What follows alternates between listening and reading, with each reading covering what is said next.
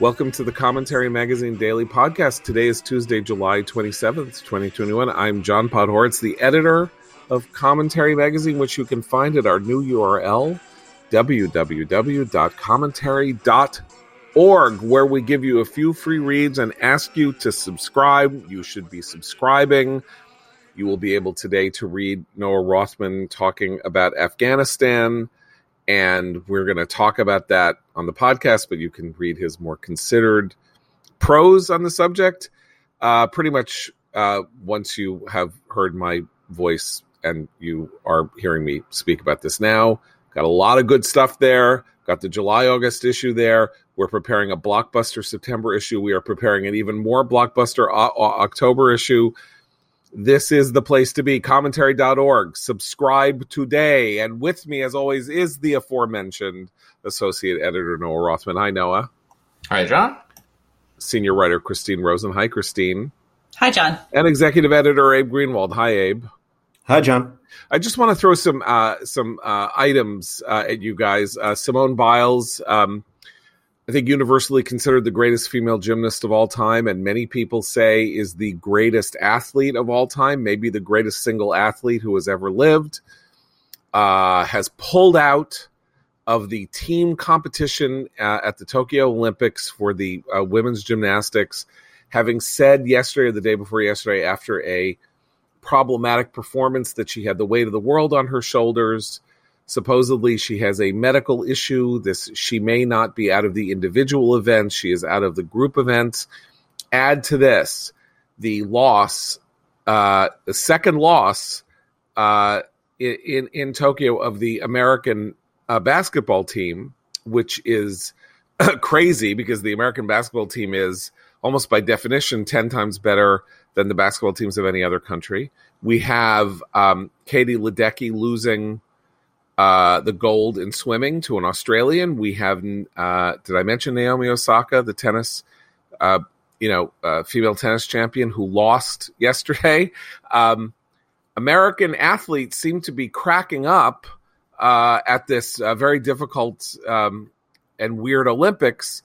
And it just brings to mind this kind of general question about whether there is something wrong with the national spirit, the national frame of mind, the national approach to things, if we even uh, should be referring to it that way. But, you know, uh, the Summer Olympics are America's playground, usually, not the Winter Olympics, where we have often struggled, but in the Summer Olympics, like we are the dominating force and have been for many decades. And right now, China has more medals than we have, and I don't know. I, I am I am not a big sports person. Uh, I only watch the women's beach volleyball. On I haven't watched a lot of this. I've seen some highlights. It's not a big thing. I'm just asking a more general question along the lines of our miserable 21st century. Uh, are we? is something going wrong with the? You know, are, are is this kind of general malaise, disease, epidemic of loneliness, all of this, is there some common strand here that we can tease out in relation to the Olympics, or am I just Abe, am I just putting well, too much weight to bear on this one, you know, on this one thing? Probably, but I like to do that. um, uh, the what you left out though, the epidemic of loneliness and then the malaise and stuff. I think something that conceivably um, more directly um, connected to this is um, pride in one's country.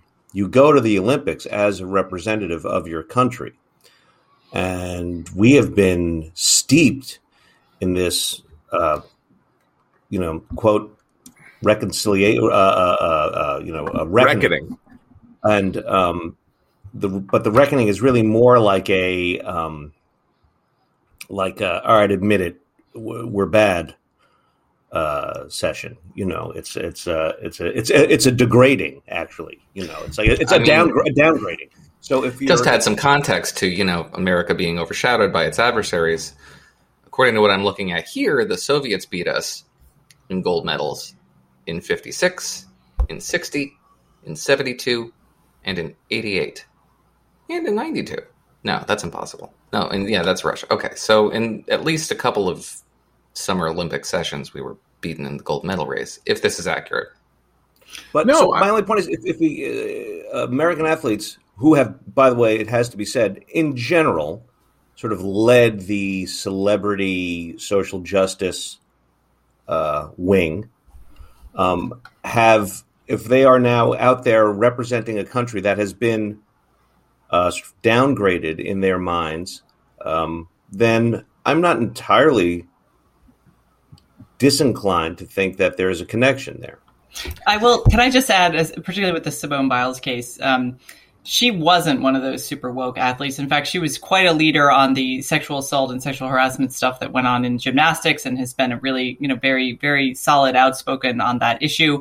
When and I think we all forget too, just the absolutely ridiculous physical toll that this these sports take on elite level athletes. I mean, she gymnastics in particular on the joints. Even someone who's as extraordinary as she is, it's going to take a toll. So I, I, believe her when she's like, my ankles really hurt when I walk. Every step is painful. She gave a she talks about the agonizing uh, stuff. But I will say that I think um, we do in general as a culture now project onto our athletes the demands of our of our political polarized times in a way that it's very difficult even for the ones who want to refuse to remain neutral right? There's a that kind of pressure is makes them have to walk a very fine line in terms of keeping endorsements and keeping a high profile while also not offending people as well. All right but if anything has replaced love of country it is an all-consuming narcissism right? It is the pursuit of vainglory and uh, personal achievement, and that should be sufficient to do pretty well in the Olympics, even if you know national pride doesn't suffice. So yeah, I'm skeptical of the premise. I don't know. I mean, let hold on a second. So one thing about the Olympics uh, in our in our time is that um, uh, they're they're prestige and nothing but prestige, because now uh, athletes can be paid. This used to be entirely an amateur undertaking, people remained amateurs. Uh, and in fact, in many fields, there was no money to be made in order to compete in the Olympics. That is now over. We are seeing an end to amateurism in general in the United States with the Supreme Court decision that says that the NCAA does not have the right to deny uh, college athletes uh, the rights to remuneration for the uses of their images and stuff like that, which is just a chink is the you know is is a chink in the armor, uh, a, a, breach in the in the armor of this, um, you know, of amateurism as a as a going uh, concern in athletics. It'll be gone in five years entirely, um, and uh, with with interesting, with fascinating consequences for the higher education system in the United States. By the way, uh, that we can't even begin to foretell. But anyway, it was only prestige and now part maybe this is part of the problem that it's only prestige and it's like so what? So everybody knows if you're simone biles everybody knows you're the greatest athlete in the world. Either the pressure is too intense because all you can do is fail in a weird way. Like you've already been lionized as the greatest. Uh, and so it's like being the greatest gunfighter, you know, in, in, in Dodge City, you know, at some point there's a 15 year old kid who's going to come. Everyone wants to shoot at you to see who's, you know, who can match you. Um, and maybe prestige is not enough. Uh, you know, particularly once you make, once you can make money off it, it's like, well, what, why am I, why am I busting my ass for this? And this is where Abe's right, particularly when there are no ancillary benefits from being a representative of my country. All I hear is that what I'm supposed to do is take a knee. I'm supposed to take a knee, and taking a knee now is some, particularly if you do it, you know, in Tokyo, you know, uh, you're taking a knee for social justice. You're taking a knee for the rights of women. You're taking a knee for what now taking a knee, which just means not um, uh, celebrating your national pride is a sort of shorthand for something better than national pride, which is your which is your social conscience. And all in all, what's the point? What's the point of doing well in the Olympics? It could be that. I don't know. But I, I don't know. There's something Abe and I talk, talked about this for like ten years. You know that that things aren't working the way they're supposed to in the United States. There, there's a certain kind of level of incompetence in certain areas that is that is new. okay, know, but that, yeah. I got I got to inject inject okay. a little bit because when I was young, getting your face on the Wheaties box was the the kind of you know that was the that was why you went to the Olympics if you were looking you know for the fame and celebrity and the endorsements and all that the idea of fame is now much, much more multivarious, and the platforms for achieving it far greater. Uh, global status can be achieved by some chick who puts her makeup on in a cool way on Instagram. I mean, I do think that there are standards for assessing both quality and fame have changed so dramatically in such a short span of time that it's even hard to assess what's going on right now with with some of these athletes who are I agree like Simone Biles is an extraordinary athlete. I mean it's just amazing to watch her do what she does. It is, and and I think that is a brilliant observation because, of course, you know Yuval Levin's now famous pronouncement that you know Congress used to mold people, and now it's a platform for people to get famous, or people used to, uh, you know, go on television in order to get into Congress, and now they go they're in Congress in order to get on television. You could almost say that maybe what the thing, the benefit for these athletes say you're Alix Klineman, the the the star uh, beach volleyballer, is that you're going to get a lot of Instagram followers, and then you can monetize your Instagram. You can start getting, you know, people like. I mean, granted, she's not The Rock, but you know, Dwayne Johnson gets. I I was told by somebody Dwayne Johnson gets a million dollars a tweet if he does a sponsored tweet. I mean, the amount of money that can be made on social media is is is unbelievable. But if that's really the only, if that's the driver of your ambition, uh, who knows whether that's puts you in the right mind space? You know, I mean, the Olympics were a kind of you know war by other means. No, well, you mentioned was... that you mentioned the competition with the Soviet Union, like we athletes wanted to do well in order to beat this. So this was where we were actually head to head with the Soviet Union, where nuclear weapons weren't involved. And it was a very hard one thing. Very, very serious. You know, I mean, of course, with the most famous event being the hockey game, the you know whether we could we could prevail in the you know in hockey in 1980 or or, or whenever that was.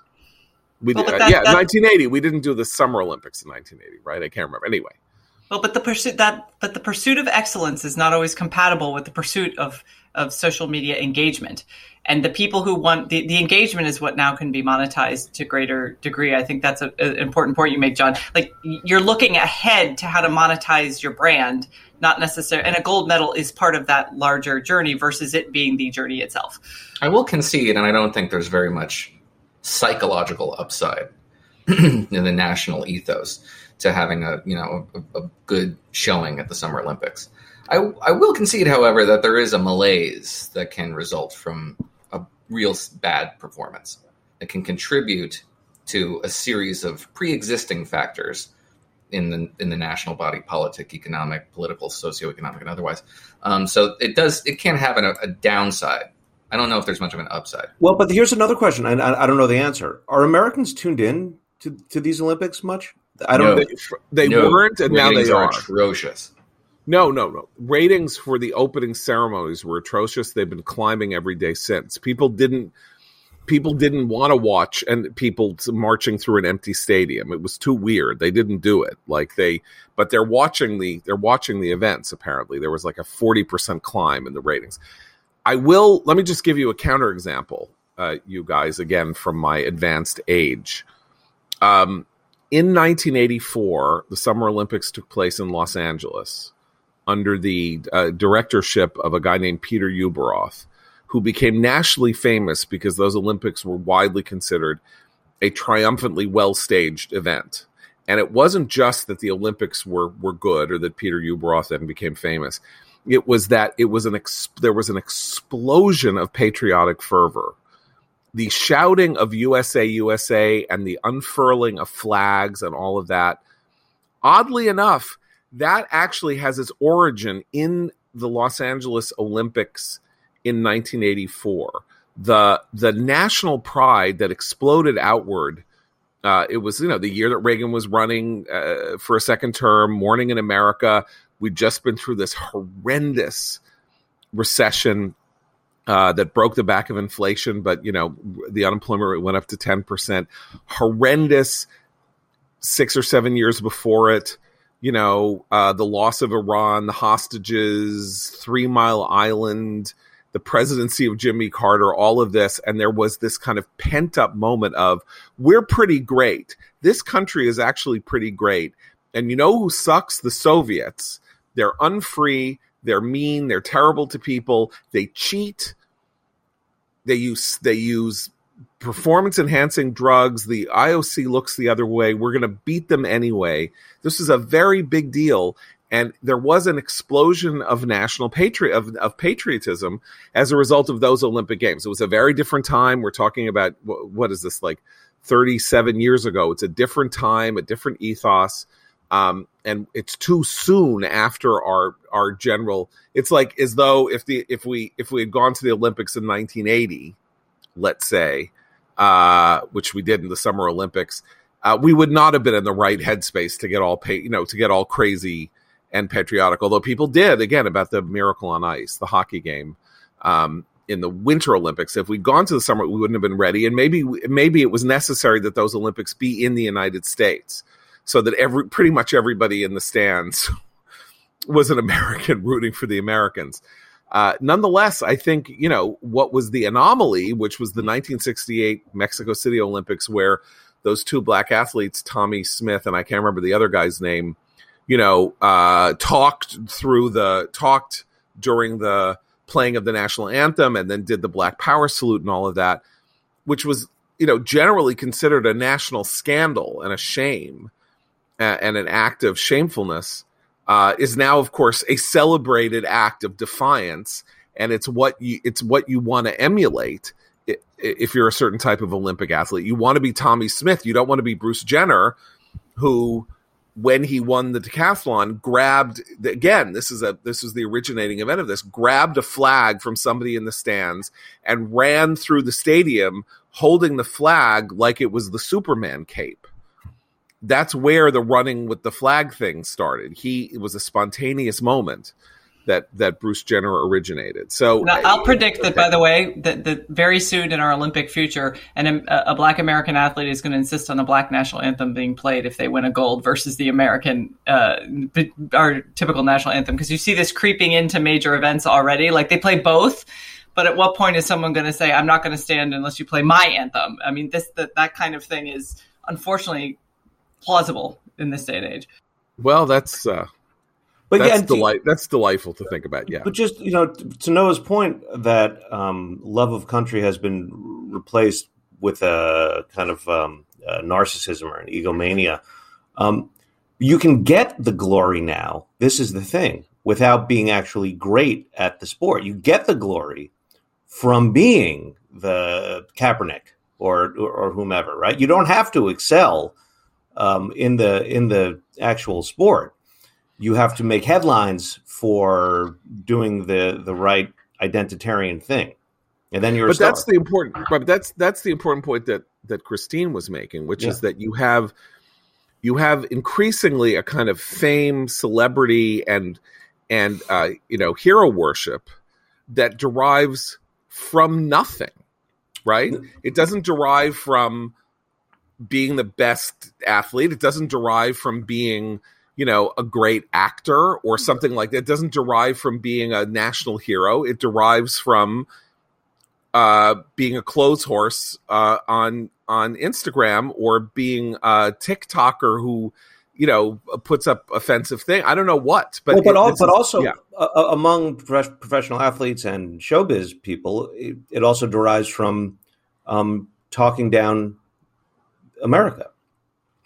So, but but it does it does because of the feedback loop that social media provides. That there are people who are who who make that something worth celebrating. I mean, look, uh, Colin Kaepernick is a very interesting example of this. He was a, a mediocre quarterback who couldn't get a job uh, on a team, and then uh, even though during a you know everyone is like this is not fair because you know he he's being persecuted because of his his political views. And what's interesting about the NFL uh, team owners is whether he was or he was not, they are more careful with their stewardship of their audiences.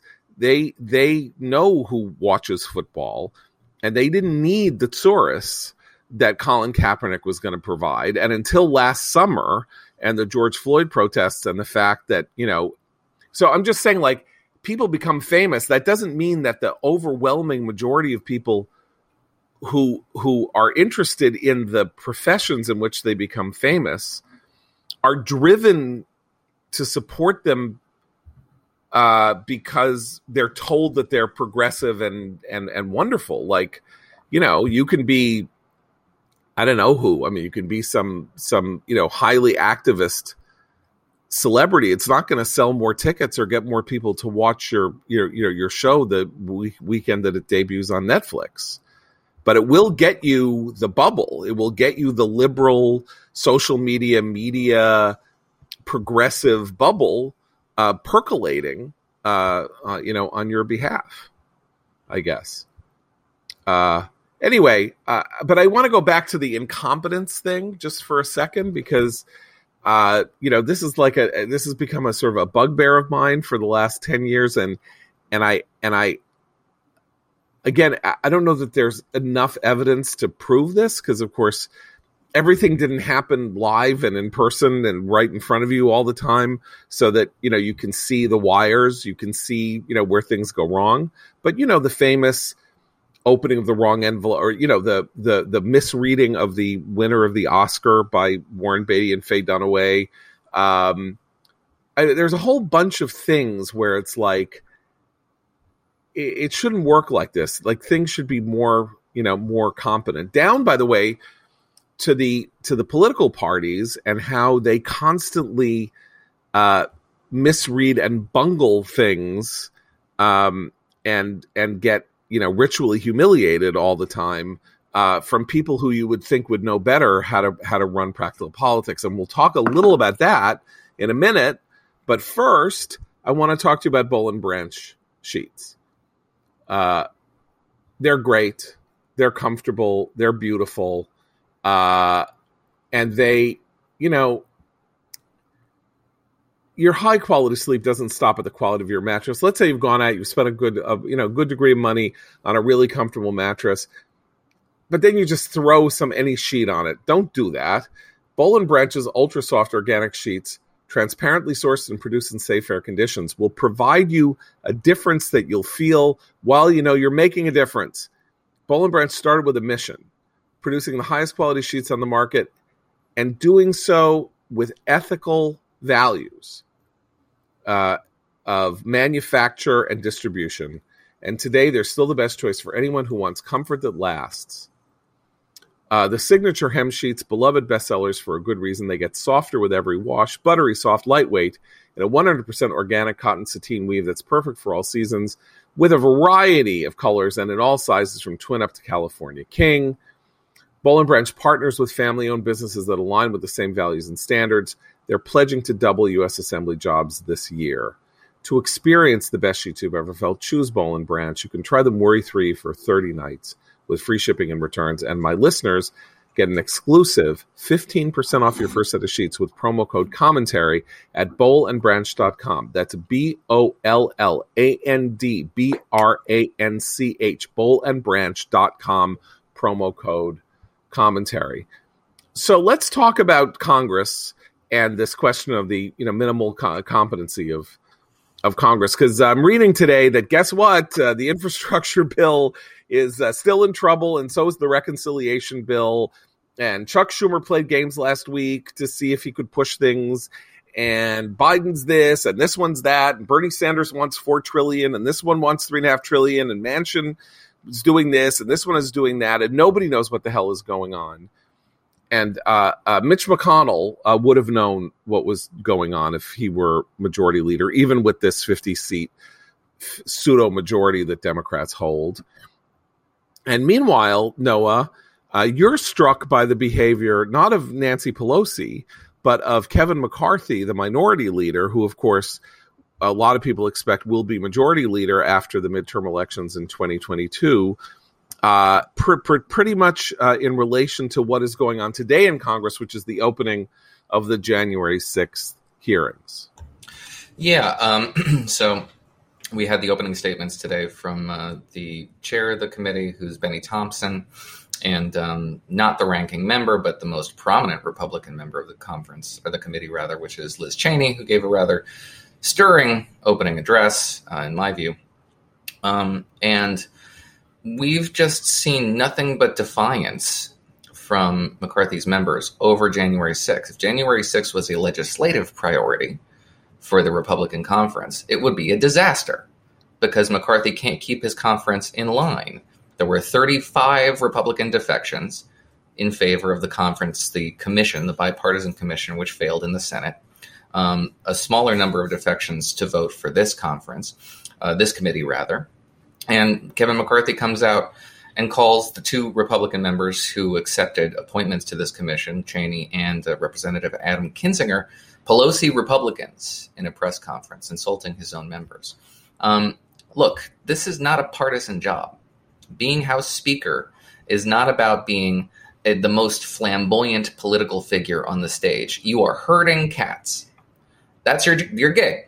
You got to keep your conference in line. It's a little different for a minority leader, sure, but he wants to be speaker. And if this is the performance he's putting in, it's it's foreshadows, ominously foreshadows a rather disastrous Congress for the what we can only expect will be a slim Republican majority if they do retake the majority.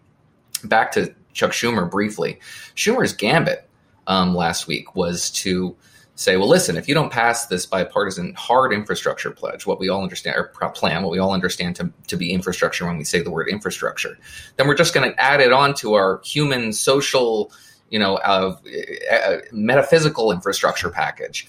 Um, and just make it all that much bigger. So don't you dare defy us. That's not a threat. That's a promise. It demonstrates that passing the physical infrastructure bill actually makes it easier to pass all the other aspects of the Democratic agenda, reducing all the incentives Republicans had to pass the stupid infrastructure package. It doesn't make any sense from a, from a strategic standpoint, merely a messaging standpoint, and that seems to be every everything that anybody in Washington is concerned with: messaging, winning the news cycle, not winning the actual legislative fight. Um, and yes, so if that if that demonstrates a, a, a stunning lack of competence at the top, I can be convinced of that. Okay, so here's here's the thing about these jobs. Chuck Schumer just started the job in January. Kevin McCarthy has never been Speaker of the House. He was Majority Leader. He is now Minority Leader. Being good at this kind of thing, and it is said that Nancy Pelosi is very good at it, though it's sort of hard to know. Uh, but I mean, let's say she's certainly, you know, not bad at it. Um, is a is a there's no way to know whether anyone is going to do this well until they actually start doing it. So, how do we know? We know that Mitch McConnell is a master of the Senate because he had a very clear understanding of what he could and could not do. And he did not attempt to do things that he could not achieve unless it was necessary for symbolic reasons to make an effort, even if that effort was going to fail. But for the most part, he avoided the pitfalls of failure. He avoided the pitfalls of, of things that might happen that he could not predict or see ahead of time. And and and in favor of thuddingly unimaginative, three yards in a cloud of dust, moving ahead to do what it, whatever it was you had to do, using the rules uh, being a master of the rules so you could figure out when you switched things and did things and all of that. Um, it's boring. It's a boring job. It's a time consuming job. And it's a thankless job in many ways um, because uh, you don't get any respect anymore. You can't get special earmarks for your district or your state anymore the way you used to. Um, uh, but what you can do is advance your agenda broadly defined. And McConnell's agenda, as broadly defined, uh, basically was the transformation of the American judiciary. That was what was his focus. Harry Reid gave him the tools, his predecessor, a Senate Majority Leader, by blowing up the filibuster on on on uh, judicial appointments. Uh, McConnell opposed it. He told Harry Reid this was a mistake and he would live to regret it. And boy, have the Democrats lived to regret it, right? So he's good at it. We have no idea whether Kevin McCarthy will be good as speaker, but I think you're right that in in in becoming a version of a mild version of Jim Jordan or a mild version of the guys who yammer and yell during you know during uh, high profile congressional hearings in order to get attention or you know uh, peddle soft and and believe that it's okay to attack your own side uh, in order to get you know present your bona fides to uh, the most uh, partisan of, of of Republican voters in the country uh, this should not be giving re- Republicans uh, confidence that he will manage the House well in terms of getting. And and by the way, that's also going to be important because if he wins in 2022, if Republicans win and they take the House, they're not going to get anything done because Biden is going to be president of the United States and he is not going to give them anything unless they can figure out ways to do you know minor, minor things. And so. Uh, how he manages this and how he avoids the pitfalls of looking like the giant boulder that stopped everything for no reason except for hatred with independent voters and stuff like that and giving democrats something to run against him in 2024 is a very big challenge you know, no, this is important because uh, it's an important point because Noah's, um, and it speaks to Noah's earlier uh, suggestion about the, the weird messaging going on here. I think you're you're clearly in a position of weakness, which he is right now. If you're finger pointing and making personal all of these allegations, you know who has a good message on the right right now, whether or not you agree with it or like her. Uh, it's Liz Cheney asked asked on CBS this morning about the GOP. She was very succinct. She says, "We cannot be a party that embraces an insurrection, and we cannot be a party that embraces a big lie. She didn't name it. She just said, "Here's the party. Here's the kind of party I want to be part of." He's not ta- the, the guys on the other side of this are not talking about the kind of party they want to be. They're they're wrapping themselves up in knots not saying the one thing that they're obviously pursuing with their behavior, which is to support the Trump view of the GOP. She's pretty straightforward. And I think that message, whether or not you want the GOP to look like that, at least she's making sense with her message. Here's another data point. when Nancy Pelosi kicked off some of these members on this commission that McCarthy recommended, he can't appoint, but he can recommend. And he recommended some rather Trumpy voices in the party, which are indicative of the general you know, atmosphere in the party. I'm on record saying that was a mistake. I think it was stupid. Handed Republicans a talking point. We disagreed. But in the statement that Kevin McCarthy issued in support of this sort of thing, or in support of his members who were kicked off, he said, listen, we're going to have our own January 6th commission conceding the necessity to investigate January 6th. Elise Stefanik comes out today and she goes, Listen, all these members were only kicked off because we were asking questions about Nancy Pelosi's security preparations. She doesn't want the answers to these questions. Neither do you. Do you want the answer? If so, go ahead and investigate. Have your parallel investigation. They're just setting themselves up with these rhetorical attacks that sound good in the moment, but actually have consequences in the long term that no one seems to have devoted an ounce of thought to. Ah, Abe, you have any uh you have well, any thoughts on this? um, only that just thinking about Christine's point about um, Liz Cheney, because I, I watched her statement and I thought it was very good. And I agree, it's a good message in and of itself. Um, but doesn't it matter whether or not it's popular? Doesn't that sort of shape doesn't that determine to some degree whether or not it's a good message? Um, well, yes, no, and it's if not it's a good message in a vacuum. Then it's not a good message, right? No, I mean it's a good message for those of us who who don't like the direction the GOP is taking and has been taking under Trump. So yeah, for yeah, I hear that and go, yeah, let's talk about how the party can return to some of its conservative roots because it has not been a conservative party under Trump. But I agree, it, she, her message is not popular in the GOP right now. So the question becomes: Is is she's an outlier in the GOP who's now become much beloved among never Trumpers and the and some in the liberal mainstream. So maybe there is no future GOP with someone like her in it. That's the question, right? They've ousted her from leadership. The, I mean, she's she'll probably survive also, any reelection challenge, but yeah, it's not popular. And also the the question is, you know um, is there a is there an alternate message? Is it even possible that there's an alternate message in the GOP that's not her message? That's also not personalized, right? I mean, that's because you know everything is um, is becomes um, uh, uh, personal, then then there sort of is no message at all. There is no politics in the GOP uh, in the Trump era that is not personal. Right. There just isn't. He is. It's a cult of personality. That's what he wants. That's what they play into.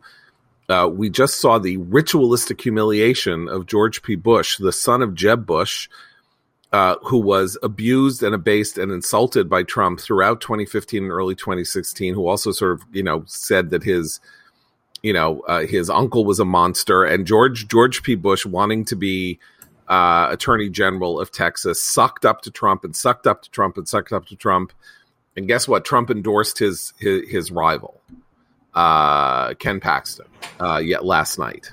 Um, oh, by so the way, congratulations the, the, the to George indicted with yeah. future indictments coming, Ken Paxton. More yes. of this d- deep commitment to anti-corruption initiatives. Yes. So, uh, congratulations to George P. Bush, who um, sat there while his father was slandered and then decided, you know, not to fight back and to try to, you know, like make common cause with his father's slanderer. I hope that it was worth it for the deep disloyalty that he showed to his own parent and his own family. Uh, you know, this is a this is a this is a deserved comeuppance, but it also speaks to the nature of a cult of personality, which is that the the person yeah, at the top of the cult of personality does not have any reciprocal loyalties. Like he's did he didn't feel the need to reward George P. Bush for this, you know, for this treachery toward his own family in his own behalf. But you said something earlier that I think really is like a theory of everything that deserves further exploration, which is thudding unimaginativity.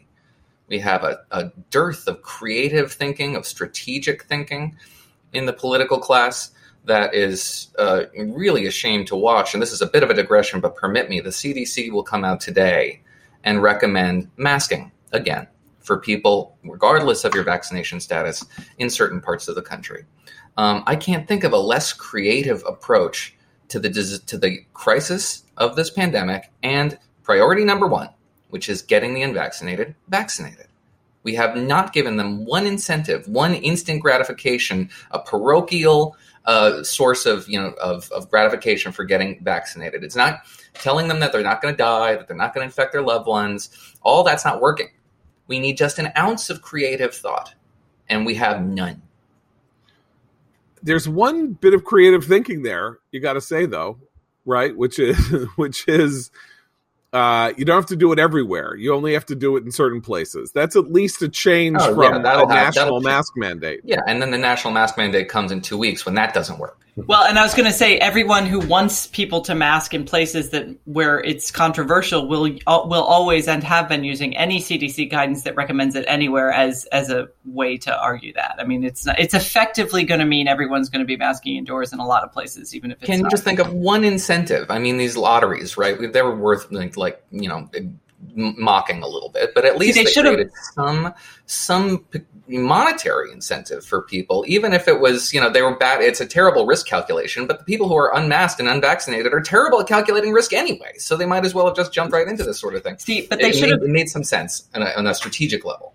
They should have auctioned off either a seat on the Bezos flight to someone who not uh-huh. only got themselves vaccinated, but convinced 100 other people to get vaccinated and proved it, or to the younger folks, uh, one of these celebrities should should transfer like you know um, half a million of their Instagram followers to that person if they can do that same thing. Like you not only yourself get vaccinated, but you have to convince others to do it too. Like incentivize them. It won't work. I am sitting here with my jaw hanging open at the thought that Joe Biden is going to let this happen. The CDC is not an independent actor. It is part of the executive branch. He is president of the United States. He is the chief executive. Uh, this is politically terrible for him. And I don't think there is anybody who can come to go to him and say, if we do this, why will happen? In other words, like there'll be a there'll be a reversal of half the growth of the Delta variant or three quarters of the growth of the Delta variant or something like that. They can promise him nothing. They can guarantee him nothing. But what we can guarantee him is a whole lot of trouble can guarantee him a whole lot of trouble. And this whole thing that basically a narrative is being created that Joe Biden and the Democrats want to rule American personal behavior by fiat. And they can't reject it because it's true. Now, I, you know, I think that the retroactive idea on a lot of the right that, you know, masking was always bad. I know there are the Jay Bhattacharya and there are people who who argue that masking was ineffectual or that lockdown, but not everything is the same. So there's masking, there's social distancing, there's closing businesses and places where people congregate indoors in groups.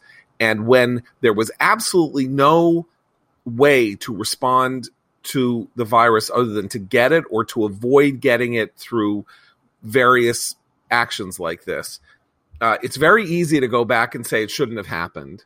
We don't know what the consequences would have been had we not done a lot of that. They could have been bad. They could have been really bad. And there was no other option if you wanted to do something to stop the spread of the virus because there was no other way to stop this. Now there is, and people are willfully refusing it. Uh, and, re- and, restoring mask mandates will have it's so easily predictable and i'm willing i'm no epidemiologist but i'm willing to stake my reputation on this that I'm re- reinforcing masking in places where people are already vaccinated is going to work. What you're not going to see is, re- is mask mandates returning to precisely to the communities where it is needed. But there will be no enforcement of that forcing all these people who shouldn't congregate to congregate to, with each other and, and uh, undermine America's herd immunity. The, the answer yeah. is staring us in the face, and I can't verify the reporting, but according to the Daily Beast, the administration will not commit to encouraging, not mandating, encouraging private industries, private enterprise, private individuals to seek confirmation of an individual's vaccination status in order to achieve certain privileges, access you know, for gratis services, even entry into these places, that seems like the answer that's staring us in the face, giving the unvaccinated a reason to get vaccinated for their own personal gain, and they can't do it. Why? Because they're afraid Republicans will attack them.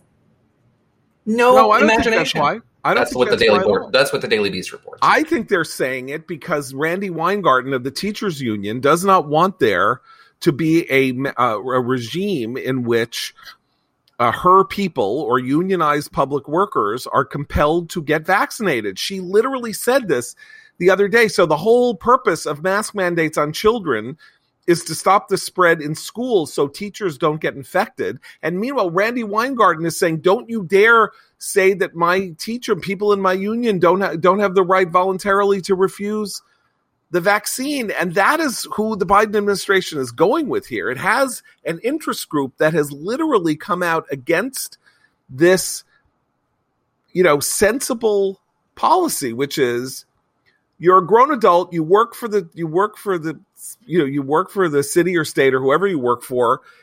Go get vaccinated, or you know, you can't work anymore. Sorry you don't have an unlimited right. Now if you run a if you run an auto repair shop or something like that you don't want your people to get vaccinated or not vaccinated. That's on you. Again like you could get sick and then you you you're you know that's bad.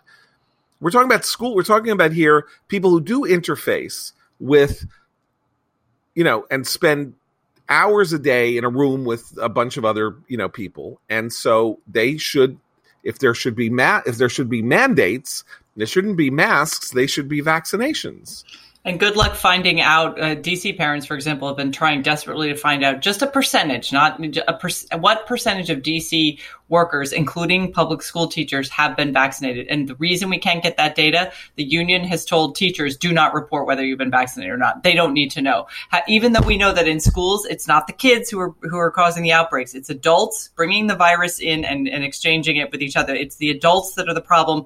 They should be vaccinated if they're going to be in rooms with children who themselves can't yet be vaccinated. But hang just, on, this is coming across right now. I'm sorry, Abe. You. I just want to make one point regarding the um, Biden allowing the CDC to return to masking and what they can promise him, they can promise him something, and it is a trick, and it's maddening. And the trick is this: the Delta wave, like every other wave, is going to end in a few weeks, and then, if we have masks on when it ends, they will say, "See, it was rising.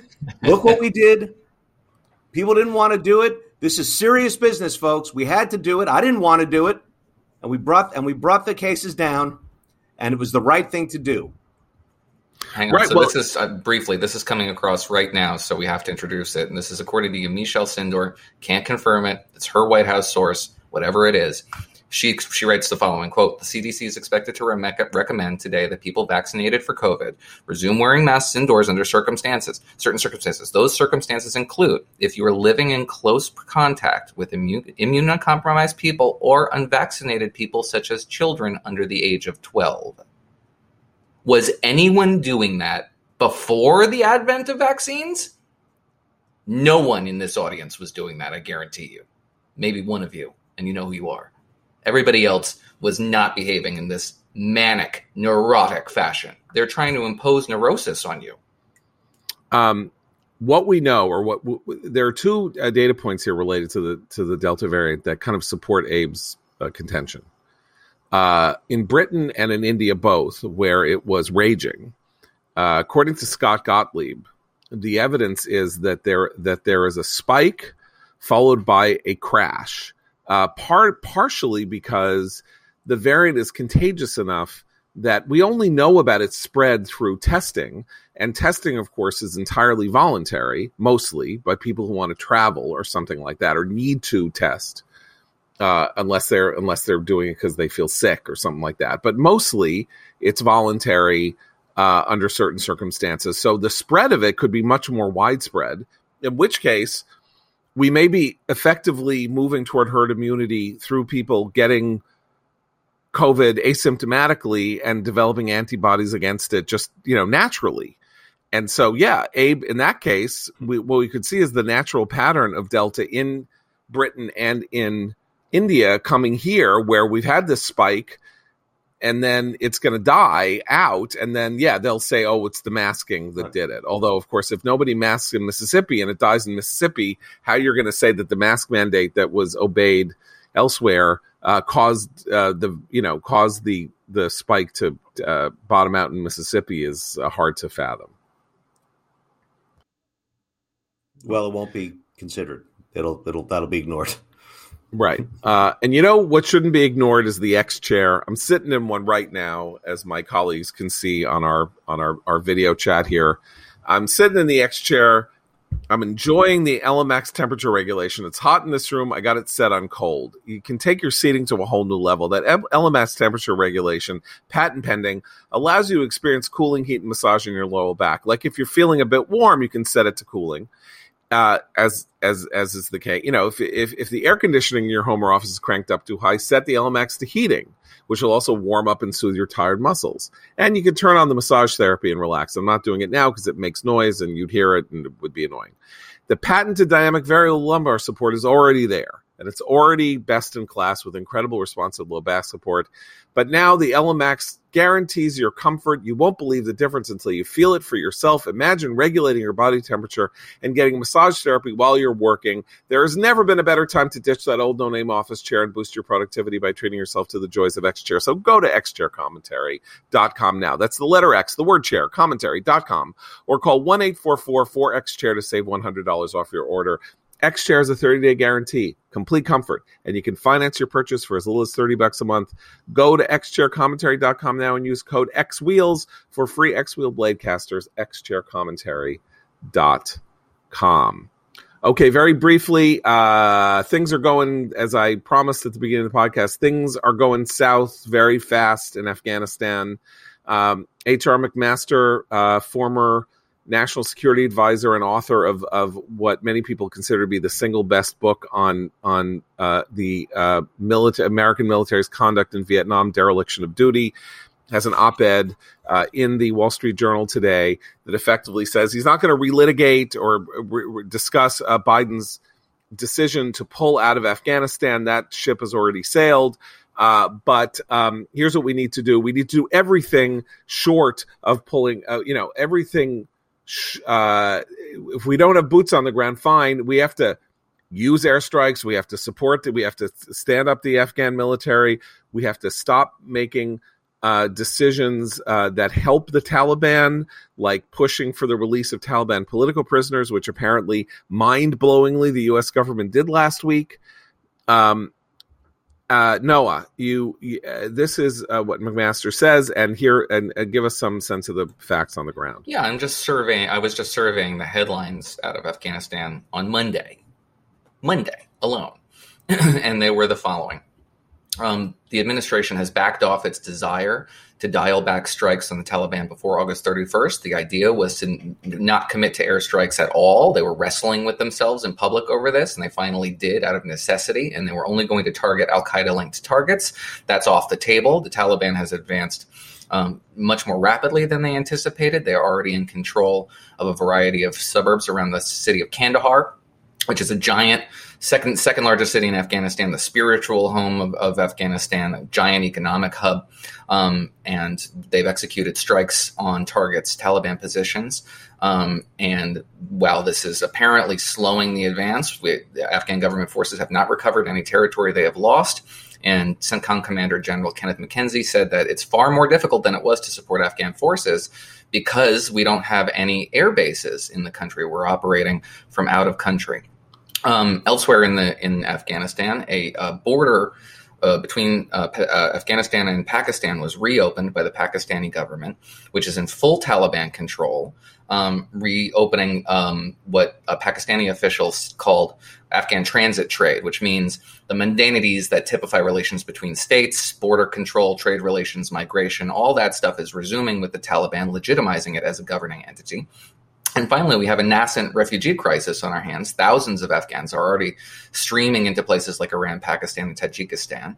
We had a, a piece in the Wall Street Journal now um, yesterday, which was very interesting, demonstrating how so many of these refugees, particularly those going into Iran, aren't staying in Iran they're transiting into Turkey with the aim of transiting into the European Union. Now, if anybody remembers what the European Union's experience was during the Syrian civil war, it was profoundly destabilizing, politically destabilizing, economically destabilizing. It tested their commitment to the Schengen zone, which is this the movement, free movement across borders in the European Union. It saw fences and barbed wire uh, build up again around uh, the borders of Hungary and Bulgaria for the first time since the fall of the Berlin Wall, uh, and it resulted in the rise of nationalist politics and national and populist parties uh, that were also detrimental to the idea of European integration. And Europe is surely, well, this is going to be a smaller wave if it if it arrives, they're surely more sensitive to the to the fallout that could arise as a result of this sort of thing. So all bad stuff on the horizon, and only as a result of our engineered defeat but so close on the horizon. I mean, I, I think I don't think it's inconceivable that because the pullout was such a bad idea and executed in such a bad way, um, that it doesn't quite happen. I mean, troops can be out, but we can. Well, it's too late. We can, yeah, but we can, but we can continue to be very well, deeply engaged there, starting now and never stop. You know what I mean? I mean, it's like we could sort of two months from now we can go hey what what happened i thought we were done with the war in afghanistan you know what, oh, you're saying that we can go back at a time and place not of our choosing? Yeah that's always on the table. Yeah. um, it's a sort but of it's not that just that. General I mean, lloyd austin warned of. I mean the the mcmaster piece basically says uh airstrikes airstrikes airstrikes and a lot of covert uh, action. Um I think, uh, and money and and and uh, doing whatever you can and sort of encouraging the Afghan government not to do dumb things. Having said that, uh, what what the general cliche is is people expect the government to fall within six months. Well, if that's the sort of thing that people say in the media, uh, uh, that six months is a is an absurdly optimistic Absurdly. number. Like What is- it could be six weeks, it could be six days after. You know, it could be six hours. But- Um, there's if if the Afghan government has no reason for existing any further, um, and and and and the heart of the effort to resist the Taliban and to have an independent Afghanistan, if that effort uh, has been made hollow and pointless and useless, why would wouldn't everybody just pack up and run for the hills? And you know the fragility, the parent fragility of the government and the forces that we've been supporting there is yet another argument in favor of the unfalsifiable claim, which is always supported by whatever happens on the on the, the retrenchment side that this is just a, a losing effort and we should just be rid of it as soon as possible. But their arguments have been proven hollow. What did they say? They said that we would when we would retreat, there'd be less. We could unilaterally declare an end to the Afghan war. We've seen more war. They said that they would there would be a, regional stability that would arise from, from our absence. We've seen less regional stability. They said Americans hated this war. They didn't care. And if they did care, they just wanted to wash their hands of it. Who's celebrating this? Where are the parades? Who's heaping laurels over the, the shoulders of Joe Biden? The ominous silence from the American public as they watch their 20 year investment in this country crumble must be unnerving the White House, would be unnerving to me. I don't know if it's unnerving them. I I honestly don't. I mean, it would be unnerving to you because you you you don't you don't operate according to their priors. I think the idea that you want to be able to go to the American people and say you ended a twenty year war is just was just catnip. It was just it was irresistible. He couldn't he couldn't resist it, particularly since he was mad that the fighting of the war didn't go the way he wanted it to. His idiot path that he wanted it to uh, in 2009 2010 when the surge that uh, Obama did agree to uh, which was highly problematic and didn't have the you know and and didn't sort of end things was nonetheless successful enough to create another 10 year you know space for for uh, for that government and for you know girls to go to school and people to still have free speech and not to be murdered uh, for not wearing burqas. And you know we'll see what things are like in November By November, I'm going to put money on the table. We're going to be talking about splitting Afghanistan up into three parts. It's the only really? solution. I ah, gee, It's Joe Biden's Wow. favorite solution. The Yeah, Biden to solution, break the place up yeah. into three parts. Yeah, It's yeah. like the He's a good- Neapolitan a- ice cream approach to foreign policy. Yeah, It's just yeah, the- or the Trinitarian. Yes, I mean he grew up as a Trinitarian, and he loves to. He wanted Iraq, Iran, Iraq in three parts. He wants Afghanistan in three parts. You know, Democrats are going to want California in three parts because they're going to think that they can get six senators out of it. You'll see. Anyway, uh, so guys, we will. Uh, we will conclude this conversation and invite you to come back tomorrow to listen to us yet again. For Abe, Noah, and Christine, I'm John Podhoretz. Keep the candle burning.